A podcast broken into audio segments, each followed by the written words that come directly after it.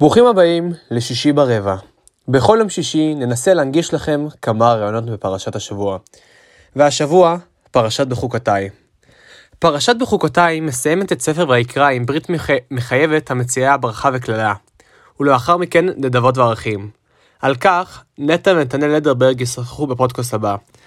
ורגע לפני, זו הזדמנות להגיד תודה רבה למשה סווארצברג על כל העריכה וההעלה של הפודקאסט.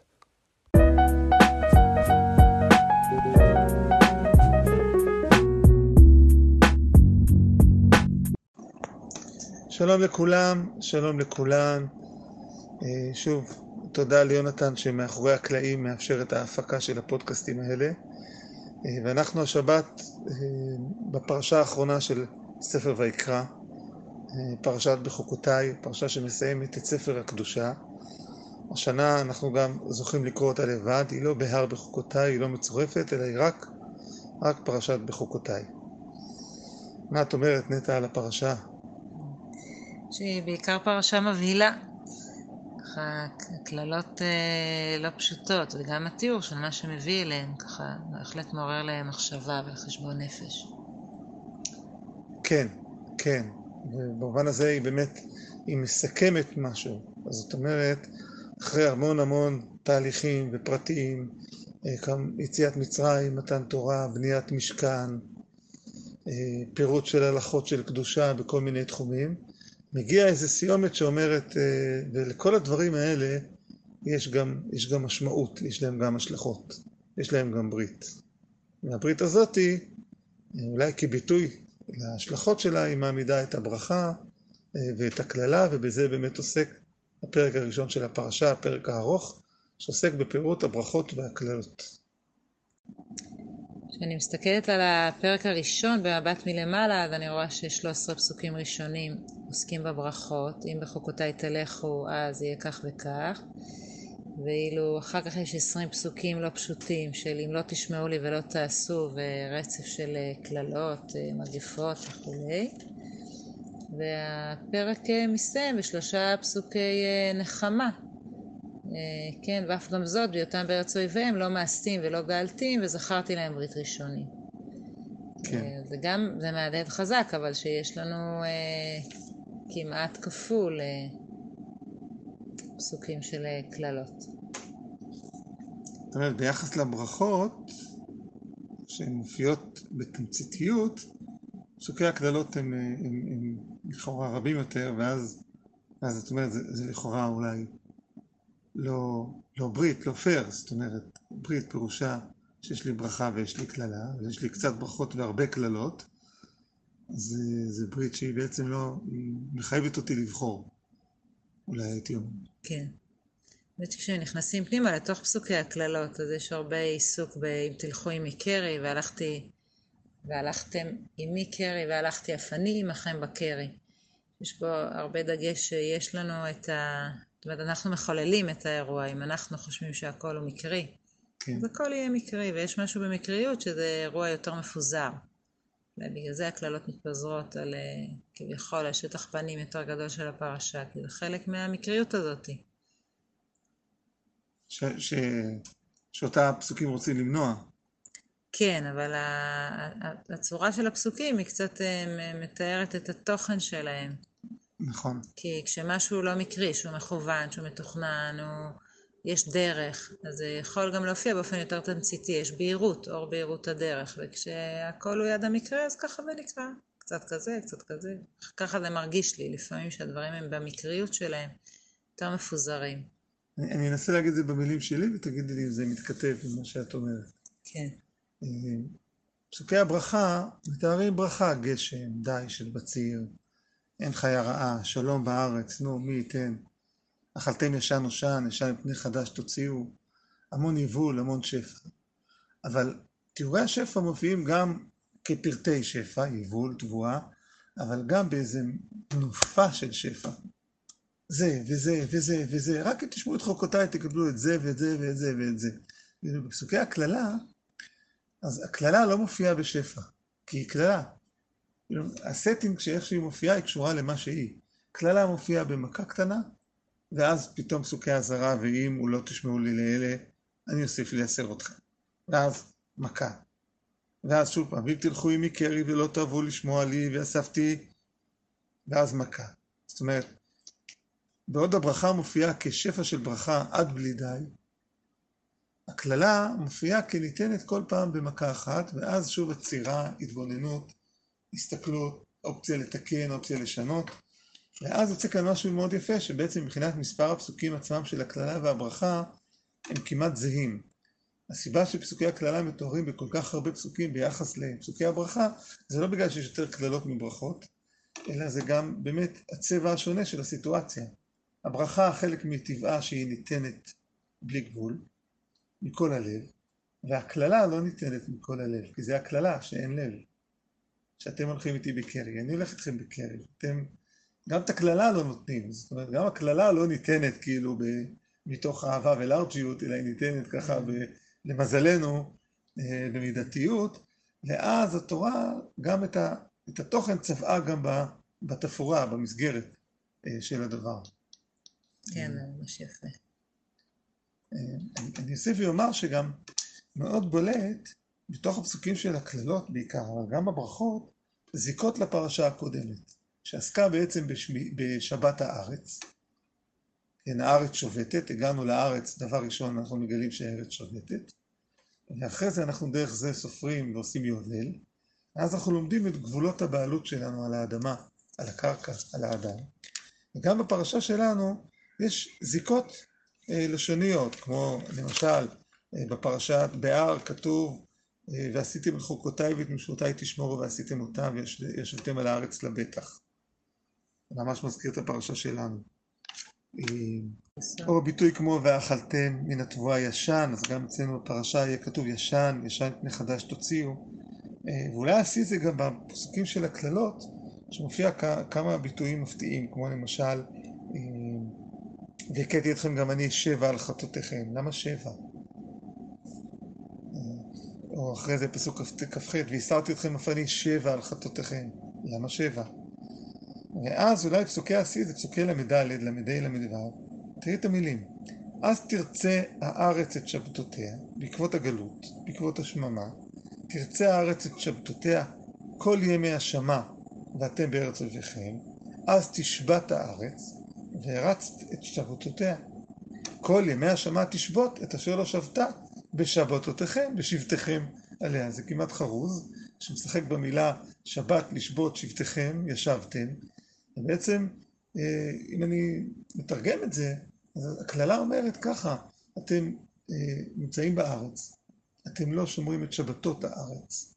אז הארץ מגרשת אתכם, וכשאתם לא פה, היא בעצם יכולה לשמור על השבתות שלה. מה זה השבתות של הארץ? פרשה הקודמת, שבת הארץ זה השמיטה. השמיטה היא לא רק היתר מכירה או צר בית דין, או... זה לא הנקודה כאן בפרשה שלנו, גם לא בפרשה הקודמת, כי שם דובר לא על אה, שמיטה שאני שומט, אלא על השבת. לארץ יש חיים, יש קיום, לאדמה יש עצמאות, יש לה עולם משלה, יש לה שבתות משלה. אי שמירת השבת של האדמה, פירושה אי הבנה שיש לה שבת, שאתה לא בעלים עליה. שיש לה מקום. כן? הפרשה הקודמת תיארה את היובל כמודל שאחרי שאני שומר שבתות הארץ אני יודע שאני יכול לשחרר את הבעלות. ואז פרשת בחוקותיי היא בעצם ממשיכה את פרשת באר. גם בכותרת סיום של הפרק. אלה החוקים המשפטים והתורות אשר נתן השם בינו ובין בני ישראל בהר סיני. גם פרשת בהר התחילה בבהר, לדבר של משה בהר סיני. בעצם הפרשות האלה עוסקות צומת הבאה שעומדת בפני עם ישראל. קיבלו תורה, עשרת הדיברות, קיבלו פרשת משפטים, בנו משכן, ועכשיו אמורים להיכנס ולזכות לאדמה. ואז ההכנה היא לאדמה, אתם באים לאדמה, הנטייה הראשונית של אבן, שאתה מציע לו אדמה, זה להפוך להרגיש להיות בעלים, להיות שתלטן, להיות אדון. ואז התורה אומרת, אתם זוכים לאדמה שהקודש שבה היא, שהיא גם שלכם, אבל היא גם לא שלכם. אתם הבעלים על הארץ, אבל הארץ יש לה גם חיים משלה, קיום משלה. אז אם אני לוקח את בחוקותיי ותשמורו ובמצוותיי תשמעו, אחד הביטויים שלהם זה היכולת של האדם לקבל את השבת של הארץ, לקבל את אי הבעלות שלו על הארץ, על האדם ובכלל, ולכן התורה מתארת משהו מאוד מפתיע, שהקללת הגלות, השממה של הארץ, היא בעינינו שממה נוראית, אבל בעיני הארץ היא יכולה סוף סוף להשלים את כל השבתות שהיא החסירה במהלך כל השנים שהיינו בה ולא שמרנו על השבתות שלה. אה, מכאן יוצא התבוננות מעניינת שמשהו אה, עונש לעם ישראל, שזה הגלות מהארץ, עבור הארץ זה הרווחה שלה, מה שהזכויות שנשללו, שנשללו ממנה כל השנים שלא הייתה שמיטה, עכשיו היא יכולה לקבל אותה. כמו שאת אומרת כתוב בסוג מ"ג, לקראת סיום הקללות. והארץ תעזב מהם ותרץ את שבתותיה, תרץ, תרצה, תרצה, תשלים את שבתותיה, בהשמה מהם, כי היא בשממה מהם, והם ירצו את עוונם. יענו ביען משפטיים מה עשו. בזמן הזה שאנחנו בשממה, שאנחנו מאבדים את האדמה, האדמה מקבלת את השבתות שלה. יש פה גם איזה רגע בהמשך הפסוק שרואים שהקדוש ברוך הוא גם מעל מערכות היחסים בין בני האדם, שזה ממש מידה כנגד מידה, אלא סוף פסוק מ"ג, כן, אה, יען במשפטי מעשו ואת חוקתי גאלה נפשם, כן, לכן קרה כל ההשתלשלות הזאת של הקללות, כן, כן. אבל תדעו לכם שאני, כן, אף פיותם בארץ אויביהם לא מאסתים ולא גאלתים לכלותם. להפר בריתי איתם כי אני השם אלוקיכם. זאת אומרת, למרות שאתם לא תעמדו בחלק שלכם בברית, אתם תפרו את הברית, אתם, הנפש שלכם תגאל בחוקים ובמצוות, אבל אני לא, לא גאלתי. כן, הקדוש ברוך הוא מתחייב שהוא לא מפר את הברית. נכון. עכשיו, אני אוסיף לציין שאומנם פרשת בחוקותיי מסיימת את ספר ויקרא, אבל כרונולוגית היא לא פרשת הסיום. זאת אומרת, הפרשיות פה כבר אינן כרונולוגיות, אולי, אולי זה יקפיץ אותנו רגע לספר דברים. ספר דברים בפרק כ"ח מתוארת הברית בפרשת כי תבוא של ברית הקללה והברכה הנוספת שקיימת בתורה. ושם גם ברכות וקללות שאמורות להיעשות בהר גריזים והר עיבל ונאמרות בארץ מואב. והתורה כותבת אלה דברי הברית אשר ציווה השם את משה לכרות את בני ישראל בארץ מואב מלבד הברית אשר קראתי איתם בחורב. זאת אומרת יש ברית שקורית בהר מואב, בערבות מואב, משה מדבר על מה שיקרה בעתיד, בהר גזים והר עיבל, ויתואר בספר יהושע, אבל יש גם ברית שהייתה קודם, בהר חורב. הברית הזאת שקרתה בהר חורב היא בעצם מתוארת פה בסוף ספר ויקרא, למרות שכבר יש לנו משכן, אנחנו מדברים מאוהל מועד, אנחנו כבר נענו הלאה. אפילו התורה כאן מחזירה אותנו רגע לברית שהייתה בהר סיני לפני כל תהליך בניית המשכן. אולי אם אני אחפש לזה רמז כלשהו, אז אני אמצא את זה בפרשת משפטים, פרק כ"ד, בברית ההגנות, ששם כתוב אה, תיאור די דומה למזבח 12 מצבה ל-12 שבטי ישראל, מזכיר במשהו את הברית גם המאוחרת יותר. וכאן כתוב, ויקח ספר הברית ויקרא באוזני העם. ויאמרו כל אשר דיבר השם נעשה ונשמע. אז מה זה ספר הברית? ספר הברית, אולי משהו. ספר הברית זה בעצם אה, הברית, הברכה והקללה, כמו שהיא מוזכרת בספר דברים. בהר סיני עשו ברית. והברית הזאת היא של הברכה והקללה. הברית הזאת היא קשורה לכניסה לארץ. נכנסים לרשת אדמה, יש ברית בין השם לאלוקים בהר סיני. יש ברית נוספת ביני, שכמו שהתורה מתארת, בינו ובין בני ישראל היא ברית נחלת האדמה, ירושת האדמה. אתם הולכים לקבל אדמה, תשמרו את החוקים, כי החוקים יעזרו לכם לזכור את גבולות הבעלות שלכם. זה שאני מוכן להישמע לחוקים, אני מוכן לקבל את המגבלות שלי, אני יכול לרשת אדמה ולדעת שאני לא בעלים עליה, אני עובד איתה, מתכתב איתה, אבל לא, אבל מאפשר לה את שבתותיה.